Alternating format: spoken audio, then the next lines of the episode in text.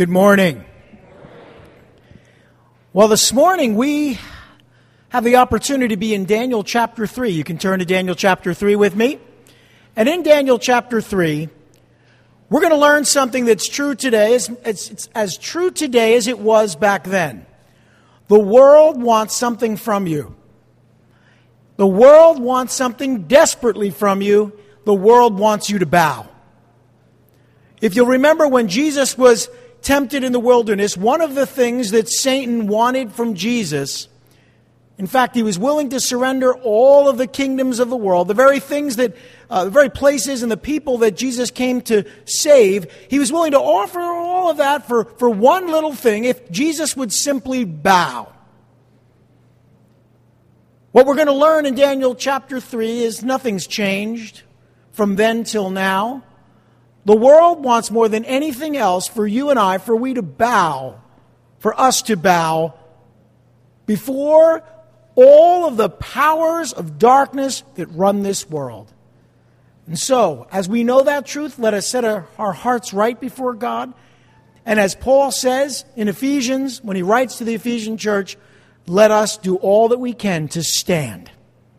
Let's pray. Lord Heavenly Father, we thank you for your word. And now, as we open our hearts and make our hearts available to you, Lord. May we know in our hearts what you've called for us to do and what you've called us to and, and, and how to stand and to trust you in times of persecution and trial.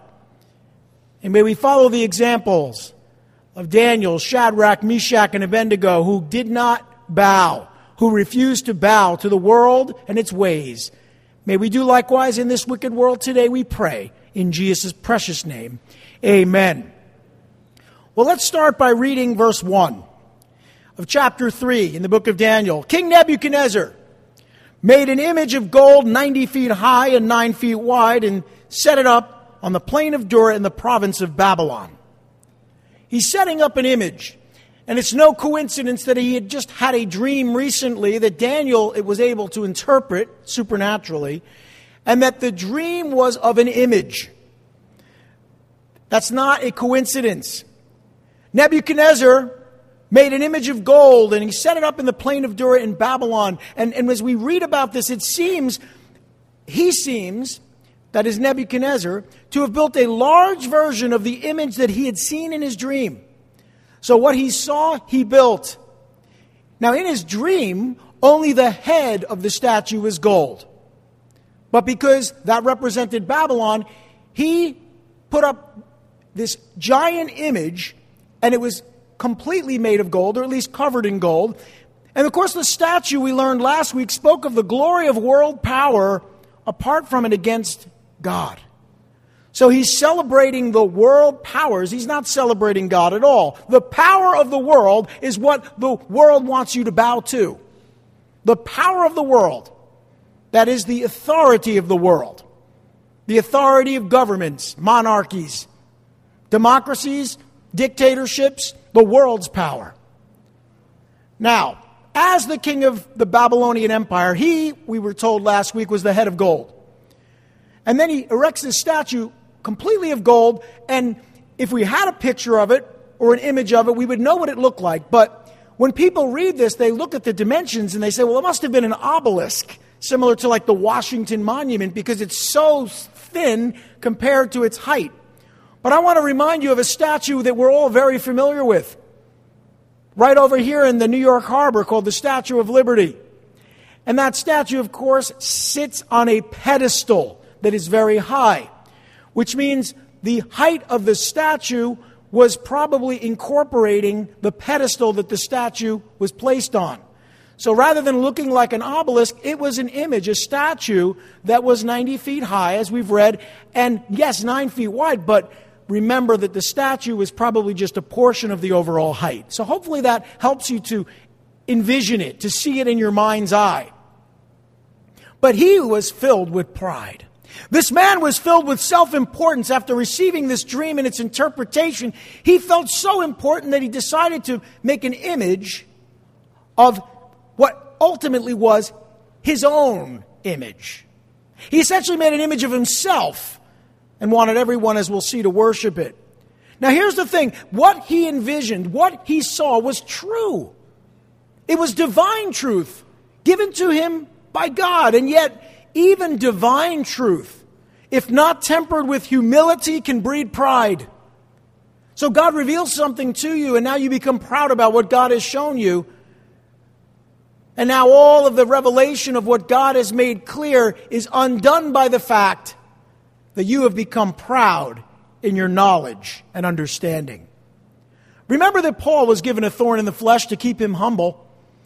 And if God has revealed divine truth to you, let me promise you from personal experience that when God reveals divine truth to you through His Word or otherwise, you will receive that thorn. That, you, that is, you will experience trials that will keep you humble. Anyone who's ever decided to stand up and say, I will serve the Lord with my life, knows that the next thing that happens is you are buffeted in the flesh. And of course, we know, and we'll get to this next week, that Nebuchadnezzar would be severely humbled within a very short period of time but not yet. So he was impressed with the God of Daniel, who could reveal his dream to him and the interpretation, as we saw last week, but he had absolutely no heart for God. He was impressed by God, yet he had no heart for God. There are a lot of people out there that will say all wonderful things about God. They're impressed by God, but they don't know God. And that's where Nebuchadnezzar is at the moment. Now, one of the things we're going to see in this chapter in particular is that elements of each section of this chapter have a prophetic type or symbolism that points to a time in the future, a time of great tribulation. And you can see the image itself is a prophetic type of what we call, what Daniel called, the abomination of desolation. For you see, Daniel predicted that a similar image would be set up in the temple in Daniel chapter 9, verse 27. And indeed, there was a time before Christ where an image was set up in the temple by a man by the name of Antiochus Epiphanes. Yes, that's true. But Jesus testified that Daniel's prophecy would be fulfilled in the future. And we know that will happen. In fact, Paul in 2 Thessalonians chapter 2 taught that the coming Antichrist will set up an image in the last days. And John, of course, received a revelation and in the book of Revelation, the Lord revealed to John how Daniel's prophecy would ultimately be fulfilled. Now, this has not been fulfilled yet. But if you're interested, and we'll get to it eventually, because after we finish the book of Daniel, we'll be studying the book of Revelation on Sunday mornings. That's sort of a preview. But when we get to Revelation 13, verses 11 through 18, you will see exactly how the Lord revealed to John what would take place in the future regarding the abomination of desolation. So, while this happened in the past and it would happen in Daniel's future or in the future, it will happen again. We call that thematic prophecy. That is, all biblical prophecy has a theme that's repeated and repeated in greater degrees until it's ultimately fulfilled. So you'll see types in the scripture of sacrifice for sin. And it starts way back in the Garden of Eden when God clothed them with the skins of animals, and over and over again, the time of Abraham, the time of Noah, all the times that, that God dealt with man, sacrifice would happen. And that image or prophetic type of sacrifice was a theme. And that theme was repeated over and over again until Christ came and died on the cross for our sins. And now there remains no sacrifice for sin. So that prophecy or that theme has been completed.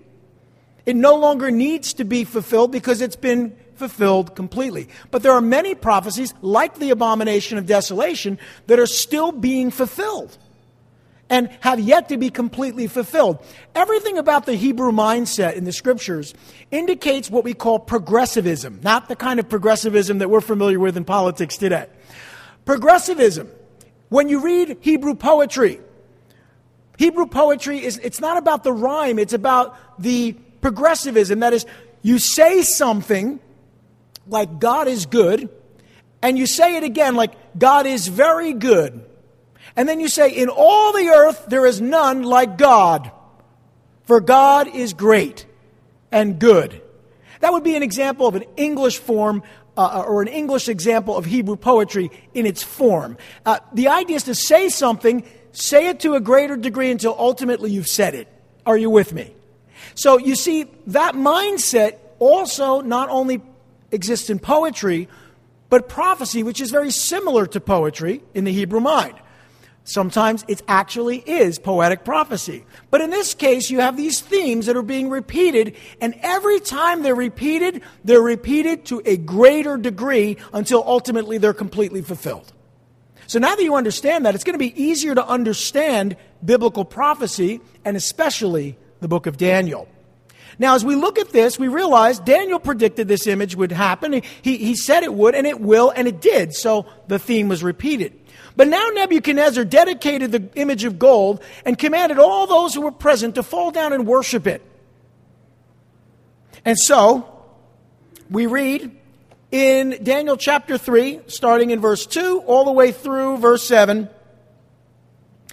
Nebuchadnezzar then summoned the satraps, prefects, governors, advisors, treasurers, judges, magistrates, and all other provincial officials to come to the dedication of the image he had set up. So, the satraps, prefects, governors, advisors, treasurers, judges, magistrates, and all other provincial officials assembled for the dedication of the image that King Nebuchadnezzar had set up, and they stood before it. And then the herald loudly proclaimed, this is what you are commanded to do, O peoples, nations, and men of every language. As soon as you hear the sound of the horn, flute, zither, lyre, harp, pipes, and all kinds of music, you must fall down and worship the image of gold that King Nebuchadnezzar has set up. And whoever does not fall down and worship will immediately be thrown into a blazing furnace. Therefore, as soon as they heard the sound of the horn, flute, zither, lyre, harp, and all kinds of music, all the peoples, nations, and men of every language fell down and worshiped the image of gold that King Nebuchadnezzar had set up. It's not hard for us to imagine a world where laws are passed that demand we bow and have the majority of people simply bow. Now, there are some people that will suggest that the mark of the beast has something to do with some of the vaccine mandates and some of the restrictions we've experienced over the last few years. That would be rather silly to say. Yet there are some people that believe that. Why? Because people can be silly sometimes. I don't know. But the truth of the matter is that these are just examples of an overreach on the part of government demanding us to do things against our personal freedom. And it sort of precedes, or not really predicts, but at least foreshadows what we can expect to happen in our world as things progress. There will be laws passed, hopefully not in our nation, but who knows? There will be mandates. There will be demands and commands that we're expected to follow that will really look to help us or push us to violate our faith, to disobey God in order to obey man. Bill read that scripture in opening. The fear of the Lord. Well, the fear of the Lord will keep you safe, but the fear of man will do what? It's a snare, it's a trap. We must do all that we can to stand for God, not in an aggressive way. But listen, today, this week, and into next week, and probably for most of the summer, there will be and have been crowds of angry people that want to kill their children. They're so determined that they have signs that say they want to kill their children. And they want to kill you if you suggest they shouldn't kill their children. Oh, that sounds like an exaggeration, but it's not. We're living in a world that wants you to bow to wickedness and evil. Will you bow? Well, that's the question we have to answer in our hearts. So we see here that he summoned all of these officials to attend his dedication, and the majority of them obeyed him and assembled. Now, Daniel is not mentioned in this chapter. And as the ruler over the entire province of Babylon and chief of the Magi, I believe he simply chose not to attend. But Daniel remained at the royal court as the chief administrator. So he's not mentioned in this chapter. You're thinking, well, did Daniel bow? Why wasn't he thrown in the fiery furnace? Well, we don't know where Daniel was, but we'll see that that may tell us something about the future as well. Nebuchadnezzar's command for them all the people to worship the image was in direct conflict with God's word.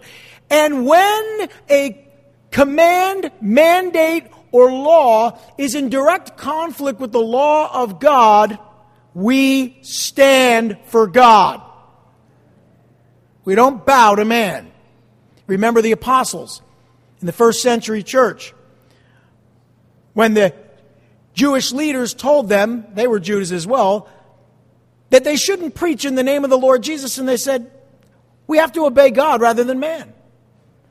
This needs to be our heart, brothers and sisters, not in an aggressive, rebellious way, but in a confident, assertive way. We need to insist on serving God regardless of what the world tells us to do. Now, one of the things we learn is they were beginning to worship the moment that they heard the sound of music. Now, I don't mean that play. The sound of music is any type of music that they would play, they needed to bow. And isn't it amazing that maybe we don't do this to music, but the minute someone says we're supposed to do something in this world, all kinds of people line up to do it? Have you noticed? Well, of course they do. They're of the world, they belong to the world. The spirit of the world is in them. But when Christians who love God bow without even thinking twice, you have to at least ask yourself the question why? Why? Are you so fearful of losing some privilege or right that you're willing to sacrifice your relationship with God to keep it? It mentions a number of musical instruments here, by the way. Side note, and being a musician, this is important to someone like me. The list includes several Greek instruments with Greek names. Not Hebrew names, not Aramaic names, Greek names. See, Greek culture was already well developed by this time. And these instruments would have been very common in Babylon.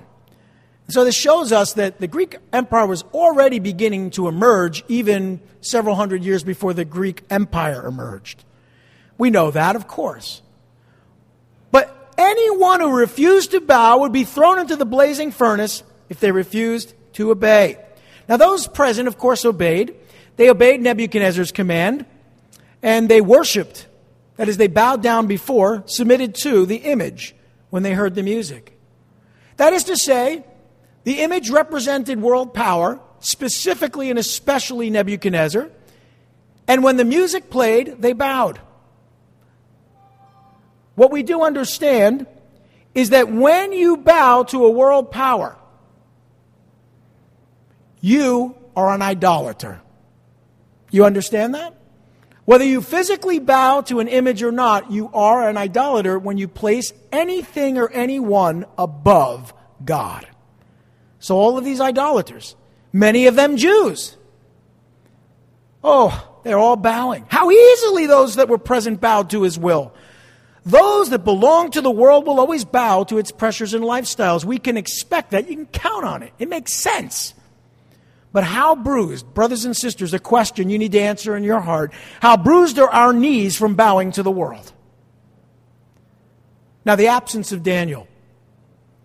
It's also a prophetic type, a theme, if you will. It's a theme or a prophetic type of the rapture of the church. For you see, his absence is conspicuous during this time of tribulation in Babylon. Where's Daniel? Why isn't Daniel there? Well, he was there, but he's not mentioned. Now, of course, he may have been traveling or simply protected by his high position. He was the chief administrator of the entire area under Nebuchadnezzar. It's more likely, though, that Daniel and his friends simply chose to ignore the king's command.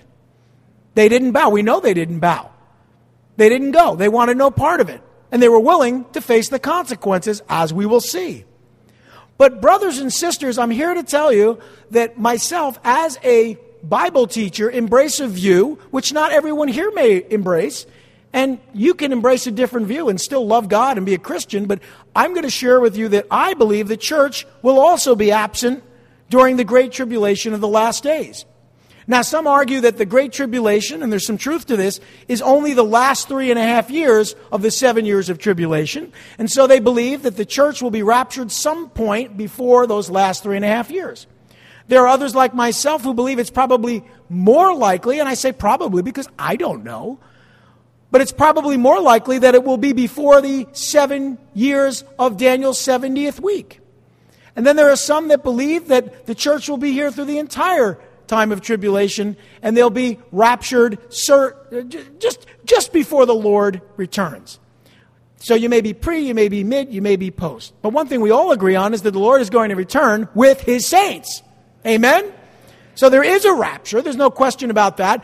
We don't really know, to be honest. We don't really know when it happens. Do you know that technically, according to prophetic interpretation, the rapture of the church may take place tomorrow? And the 70th week of Daniel may not begin for many decades. I mean, there's no reason that can't happen. I don't believe that will happen. I think it's much closer, but we don't know. The important point to recognize, though, is this could be a prophetic type that Daniel is absent during this chapter, kind of points to this idea, and that's what it is. It's a theme, it's a concept, or maybe it doesn't, that the church will not be there during the time of the abomination of desolation, which will take place in the middle of that last seven year time period called either the tribulation period or Daniel's 70th week. And we'll get to that in chapter 9. Well, the church, I believe, will be caught up to the throne of God before the great tribulation of the last days. But whatever the case may be, we know we will be protected by our high position as the bride of Christ. Amen? Regardless. Let's not get caught up in things we can't possibly know. But some of the astrologers had a problem with this. They denounced Daniel's friends as Jews who ignored Nebuchadnezzar's command. And so we read in verses 8 through 12 at this time, some astrologers, and by the way, anytime an astrologer gets involved, no good can come of it. At this time, some astrologers came forward and denounced the Jews, and they said to King Nebuchadnezzar, O king, live forever. You have issued a decree, O king, that everyone who hears the sound of the, here we go, horn, flute, zither, lyre, harp, pipes, and all kinds of music must fall down and worship the image of gold. And that whoever does not fall down and worship will be thrown into a blazing furnace. But there are some Jews whom you have set over the affairs of the province of Babylon Shadrach, Meshach, and Abednego, who pay no attention to you, O king. They neither serve your gods nor worship the image of gold you have set up Parents, what do we call this? A tattletale. Right? When you were little, you'd go to your parents and tell on your siblings, and you thought, I'm just doing the right thing. And to your surprise, your parents would say, Don't be a tattletale. What? These guys have an agenda. And the agenda of the world is to point out when we refuse to bow to the world. So, when there are people in our, in our sphere of influence, at work or at school or in our neighborhood, who point out that we're not following the rules of the world.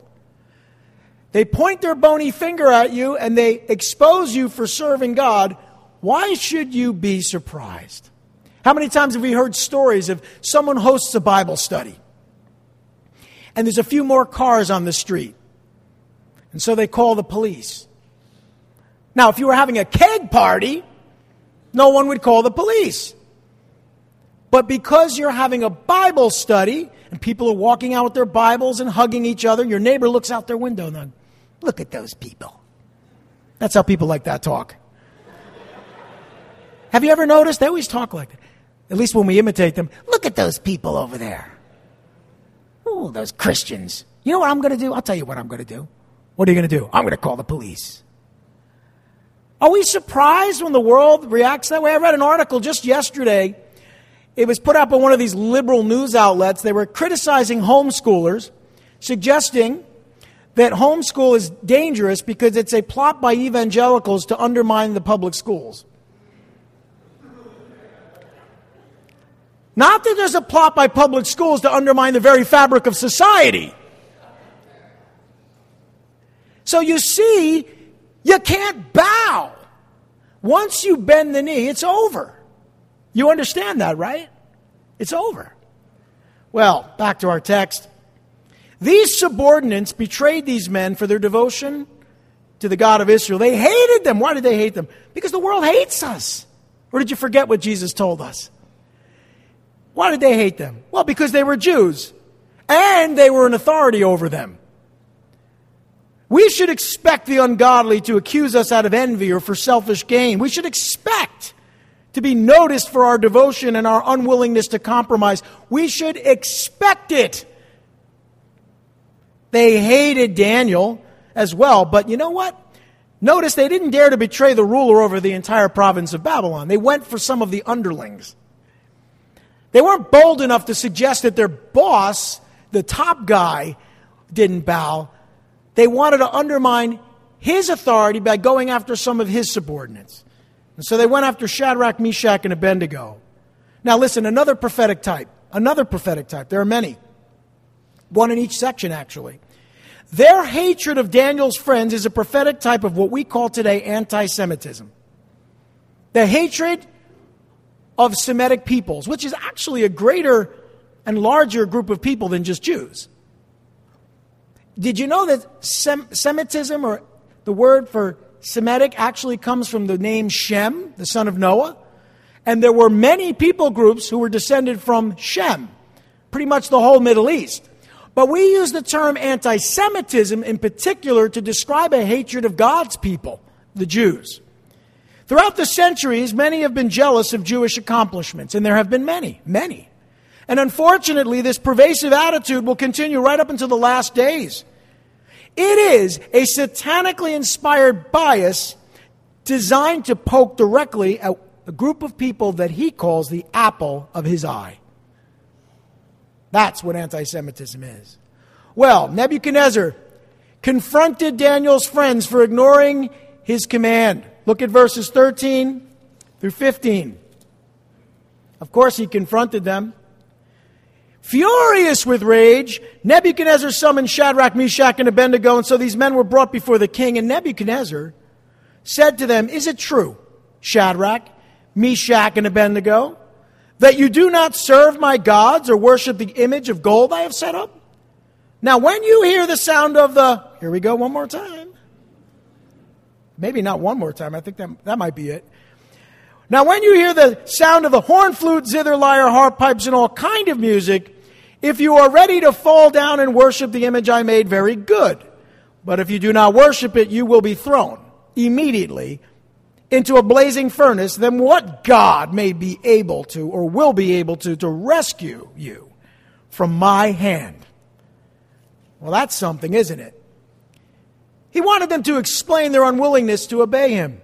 Now, this man was well known, as we said last week, well known for becoming furious when he was disobeyed. And he confirmed that the accusation of the astrologers was indeed true. So, what Nebuchadnezzar did is he gave them every opportunity to worship the image in direct conflict with God's word. Oh, I'll give you a second chance. Oh, I'll give you a third chance. They were to begin worshiping the moment they heard the sound of music. They would be thrown into a blazing furnace if they refused to obey. Will they bow? Well, we know they won't. But Nebuchadnezzar desired for them to compromise their faith in order to spare their lives from death. Has anyone threatened your life? Probably not. That is, they threatened your life saying if you, if you don't stop serving God, and you start you don't start serving government we're going to kill you probably not but what if they did that day will surely come to pass and it happens every day in countries throughout our world it's not as if this is something that isn't already taking place persecution is real christian martyrdom is real we're not experiencing it in this country yet and hopefully we never will but listen you better determine now if you're going to bow or not because the day may come where you have to make that choice. I hope it doesn't, but it may very well happen. And to a lesser degree, it may happen as well. Well, he questioned what God? What God was powerful enough to rescue them from his authority? This man is filled with pride, threatening them with bodily harm, trying to instill doubt in them by mocking them. Listen, Satan's attacks have changed very little over time. Read Genesis 3, verse 3. Did God really say? Well, yes, He did. And when similarly tested, do we succumb to His empty threats? How quickly do we bow? Well, Nebuchadnezzar is also a prophetic type of the false prophet who will emerge on the scene in the last days. You can read about him in Revelation chapter 13, verses 11 through 18. The false prophet will one day lead the apostate Jews to ally with apostate Gentiles, I believe he will be a Jew, posing as Messiah and ruling over Israel during the last days. I'm not talking about the Roman Antichrist. Talking about the Antichrist or false prophet that will lead God's apostate people in the last days. He may even be the one overseeing the rebuilding of the Jewish temple until he defiles it and desecrates it. But we'll get to more of that later on in our studies in Daniel. But I want to point out for now that what Daniel chapter 3 does is it sets up the prophetic themes and types that we'll elaborate on later on in our study of this book and also into the book of Revelation. Well, Daniel's friends, of course, would have none of it. Look at verse 16. Shadrach, Meshach, and Abednego replied to the king, O Nebuchadnezzar, we do not need to defend ourselves before you in this matter. If we are thrown into the blazing furnace, the God we serve, the God whom we serve, is able to save us from it. And he will rescue us from your hand, O king. But, even if he does not, we want you to know, O king, that we will not serve your gods or worship the image of gold you have set up. Amen? That's what it looks like when people stand. They look at threats and death in the face and they say, No, I will not bow. And I'm not going to defend myself. And if God wants to spare me, He will, but even if He doesn't, we're still not going to bow. We're not going to bow. Say it with me. We're not going to bow. You know, it's interesting. I saw something else in the news this weekend. Those murderous protesters that are out there on the streets of cities right now have essentially said, We are going to become ungovernable. You know what they're saying? We're not going to bow. Isn't it interesting? The enemies of good and of God are not going to bow. But will those children of God who are faithful to God bow? That's what we have wait we have to wait and see. And I hope all of us will answer that question in our hearts. Well, as we look at this portion of scripture, we read about what was taking place. We realize that Daniel's friends confronted Nebuchadnezzar. They refused to obey his command. They were unshaken by Nebuchadnezzar's threat. They didn't feel the need to defend themselves or their faith in the God of Israel. We're going to waste their time doing that. They trusted in the God of Israel to be their defense. Amen? They were willing to accept persecution for their commitment to their God. They had complete and total faith in God's ability to deliver them from the blazing furnace. Do you? They trusted in the God of Israel to rescue them from the authority of Nebuchadnezzar. Their trust and their hope and their faith was in God. And they were willing to die rather than disobey God's word. You know, a lot of churches don't even know God's word. How are they going to stand for it? That's why we teach the word of God here at Calvary Chapel. But you still have to make a decision to stand. They didn't trust in God's deliverance, they trusted in God, their deliverer. Whatever took place. And by the way, where were all the other Jews? From Jerusalem. I'll tell you where they were. They were bowing down. These three men are shining examples of how we must live in this world each and every day. Now, another prophetic type. Daniel's friends are a prophetic type or a theme of the Jewish remnant, which will exist in the last days. The book of Revelation in chapters 7 and chapters 14 tell us that there will be 144,000 Jews who will be faithful to God in the face of severe persecution during the last days. They will not bow. Many of their brothers and fellow Jews will deny God and bow to the Antichrist. But God will preserve these 144,000 during the time of Jacob's trouble, or Daniel's 70th week, or the time of tribulation, while many others will die. God will preserve them the way we'll see he preserved Shadrach, Meshach, and Abednego. Again, another prophetic theme being introduced early on in the book of Daniel. Later will be expounded upon and we'll understand more.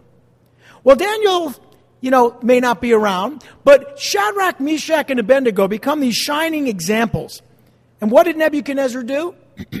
Well, we know what he did. Read with me, verse 19 through 23. We'll read the section. We read that then Nebuchadnezzar was furious with Shadrach, Meshach, and Abednego. This guy got furious a lot. And you'll notice that, that the enemies of God and His Word, when they can't win the argument or they can't get what they want, they resort to rage. And in that article I read, the enemies of life are saying this is going to be a summer of rage. Very little has changed. Well, we read there that he was furious with them and his attitude changed toward them. He ordered the furnace heated seven times. That's an idiom that is as hot as it could be, hotter than usual, and commanded some of the strongest soldiers in his army to tie up Shadrach, Meshach, and Abednego and throw them into the blazing furnace. so, these men wearing their robes, trousers, turbans, and other clothes were bound and thrown into the blazing furnace. And the king's command was so urgent and the furnace so hot that the flames of the fire killed the soldiers who took up Shadrach, Meshach, and Abednego. And these three men, firmly tied, fell into the blazing furnace. We're probably familiar with this. If you grew up going to church, you've read this in Sunday school. But I want to give you a little bit more insight here. Nebuchadnezzar had Daniel's friends thrown into this furnace. Now, his attitude toward them changed when they refused to obey. He was, as we said, well known for becoming furious when he was disobeyed. Don't let people's rage and fury cause you to bow. He was totally overcome and controlled by his anger. Don't you do likewise. Don't you respond in kind. They didn't, and you shouldn't. But he ordered, that is, Nebuchadnezzar ordered that the blazing furnace be heated as hot as possible. By the way, you ever wonder why they just happened to have a blazing furnace sitting around? When I was a kid, I'm like, is that normal? You just kind of, you know. I mean, we have grills at home, but we don't typically have a blazing furnace that we can heat seven times hotter just because. Well, this furnace would have been used for smelting the very gold that was used to build the image. It was a smelting furnace, and they were constantly using it. The raw materials were lowered into the furnace through an opening on the top. You always used gravity to your advantage. So they did. And these openings were also used to vent the extreme heat of the furnace. He ordered the immediate execution of Daniel's friends. They're bound by some of the strongest soldiers in the army, and they're thrown into the furnace through the opening at the top. Are you with me? That probably was just a few feet down, but that's how they threw them in. But the flames of the furnace killed the soldiers as they threw Daniel's friends into it. You see, the furnace was heated far too quickly and consumed all of the oxygen within it. We call this a backdraft. When the door or vent was opened on the top, the backdraft caused a fireball that killed the soldiers. It makes perfect sense. By the way, brothers and sisters, know this. Those that seek to destroy God's children will themselves be destroyed. Well, Nebuchadnezzar's persecution is also a prophetic type. And I'm just introducing you to themes today. We're not going to go into elaborating them because we're going to do that later on. But for now, Nebuchadnezzar's persecution is a prophetic type of the persecution of Israel, which is talked about in Revelation chapter 12. Israel will be persecuted during the last days. But the Jewish remnant will stand against the false prophet's outpouring of rage, and God will preserve them, as testified to by the prophet Isaiah when he said, The flames will not kindle upon you. You'll pass through the fire and not be burned. Well, the God of Israel did not abandon Shadrach, Meshach, and Abednego.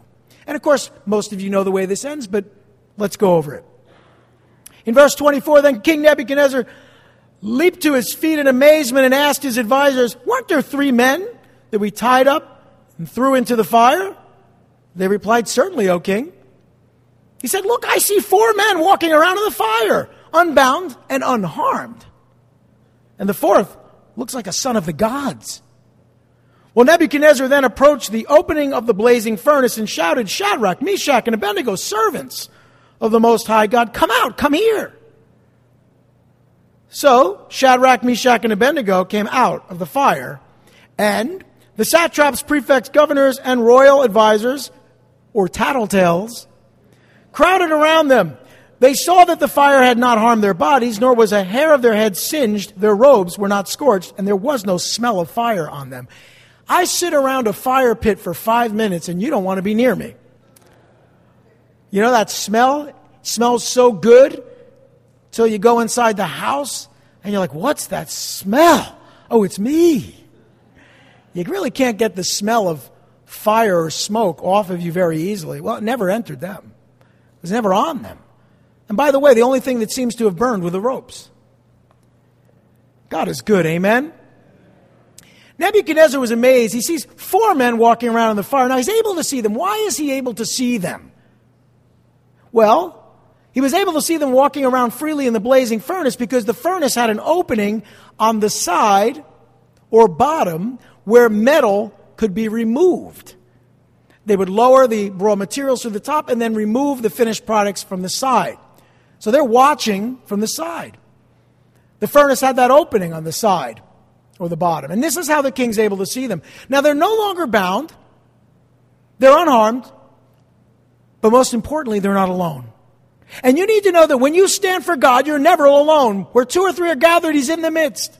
He will never leave you nor forsake you. When you stand for God, you stand with Him, or should I say, He stands with you. When you bow to the world, you bow alone. You need to understand that. Or was it, what was it that Jesus said? If you'll confess me before men, I'll confess you before my Father in heaven. And if you don't, I won't. They're no longer bound. The same flames that had killed his strongest soldiers had not harmed them at all. God is always present, always present with his children in the midst of tribulation. And you need to know you can count on God never abandoning you. Amen? And this has been the sworn testimony of many faithful suffering saints throughout the centuries. But let's talk about the fourth man. He described the fourth man as the son of the gods. Now, there were three of them Shadrach, Meshach, and Abednego. And this isn't the fifth Beatle. This is something different, someone else who's described as the fourth man. Clearly, something otherworldly and supernatural about this man. By the way, the ancient Babylonians believed that the offspring of God or of the gods were supernatural beings. And they believed that they would sometimes appear and perform miracles. This, this was true of the Greeks and the Romans as well, but this predates that.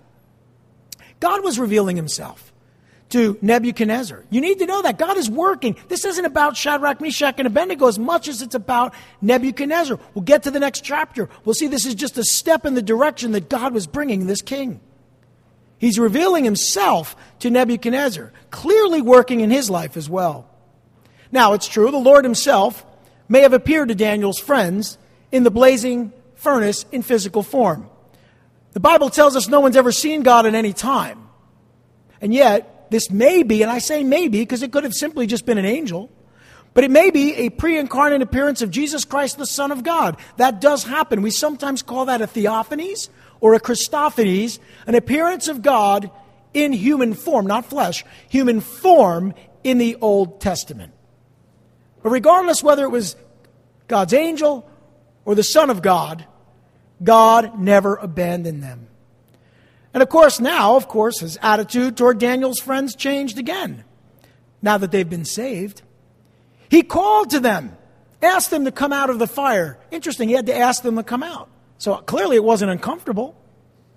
And they came out of the fire to the amazement of all the tattletales, all those governing officials of Babylon, completely unaffected by the flames of the blazing furnace. Now listen, if you and I, if we do go into the fiery furnace and we're consumed, we're coming out of that furnace anyway. The part of us that is eternal will come out of that furnace and spend an eternity with God, unharmed, perfect for all eternity. You can't lose when you trust in God.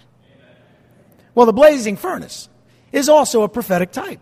It's a prophetic type of the refining work of God's tribulation. See, we look at tribulation as a bad thing. God looks at it as a refining work.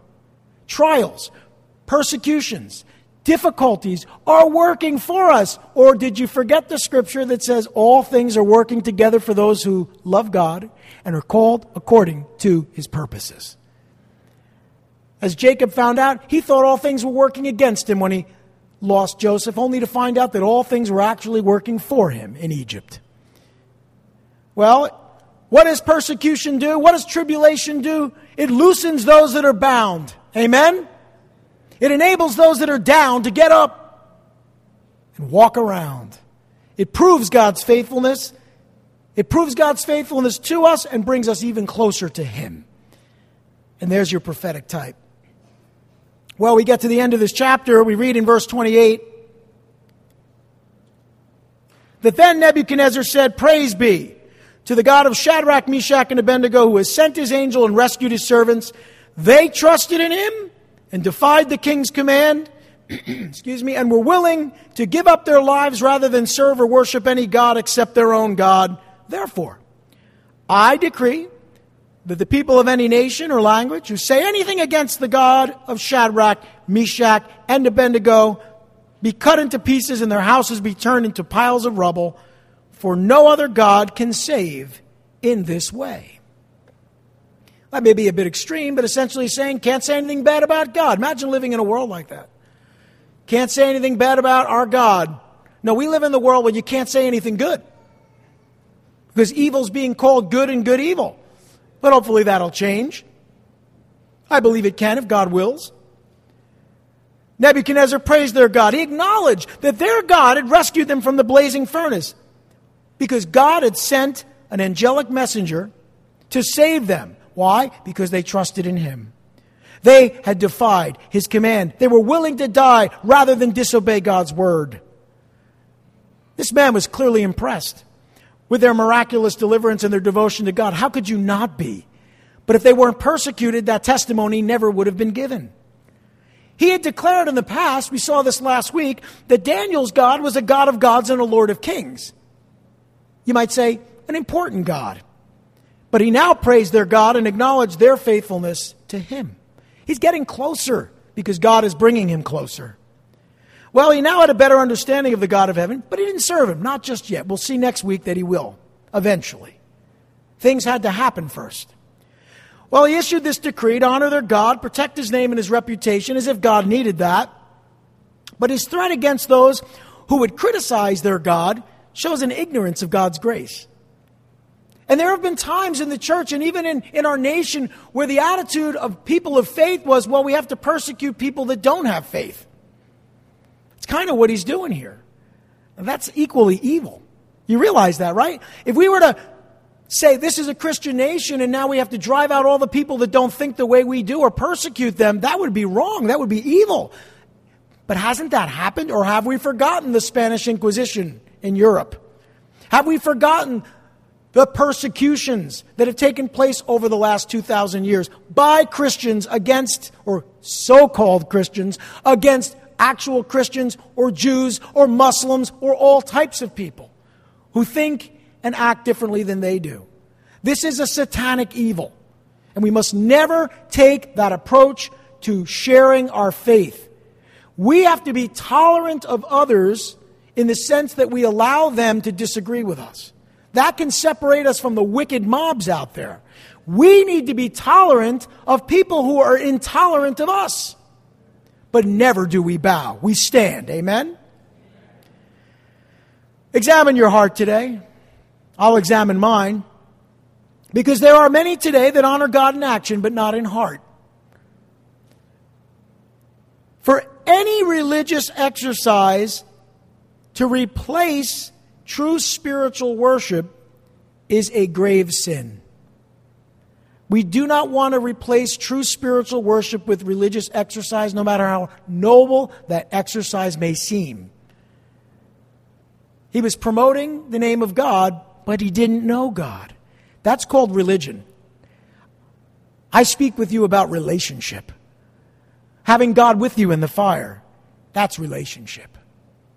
Well, Nebuchadnezzar promoted his Daniel's friends to high positions within the kingdom. Verse 30, then the king promoted Shadrach, Meshach, and Abednego in the province of Babylon. Listen, he appointed, or had appointed, Daniel's friends as administrators. We saw this in the last chapter. Over the province of Babylon, but that was at Daniel's request. He didn't really know these men. He now made them rulers in the province of Babylon as well. They've been promoted. God's purpose in all of their trials was to promote them. I'm going to say that again. God's purpose in all of their trials was to promote them. That's true of us today. They were to be promoted to these higher positions of power within the world. Why? Well, remember, their exile to Babylon as young men brought them to the place that God had called them to be. That was tough. That was difficult. And their trials gave them an opportunity to trust in God's ability to deliver them. That was tough. That was difficult. But now, the Jewish people had three more powerful advocates to care for and protect them during their captivity. Now they have four, including Daniel. Brothers and sisters, that was the real result of their godly stand. May we stand for him. Lord Heavenly Father, thank you for your word. Bring us to a place of peace in our hearts, willing to accept the hatred of the world, to continue to be faithful to you. And as these images, as these themes, these types speak of what will come in the future, we know that it's not over. There will come a day when perhaps we as well will be called to stand like Shadrach, Meshach, and Abednego. May we not bow. May we preach the message that you sent your son Jesus to die in our place on the cross, to save us from our sins. And he rose again on the third day to give us newness of life throughout all eternity. And then he not only rose, but he ascended into heaven, where even today he makes intercession, and he ever lives to make intercession on our behalf before the throne of God with the sure promise that we celebrate again today that He will come again to judge the living and the dead.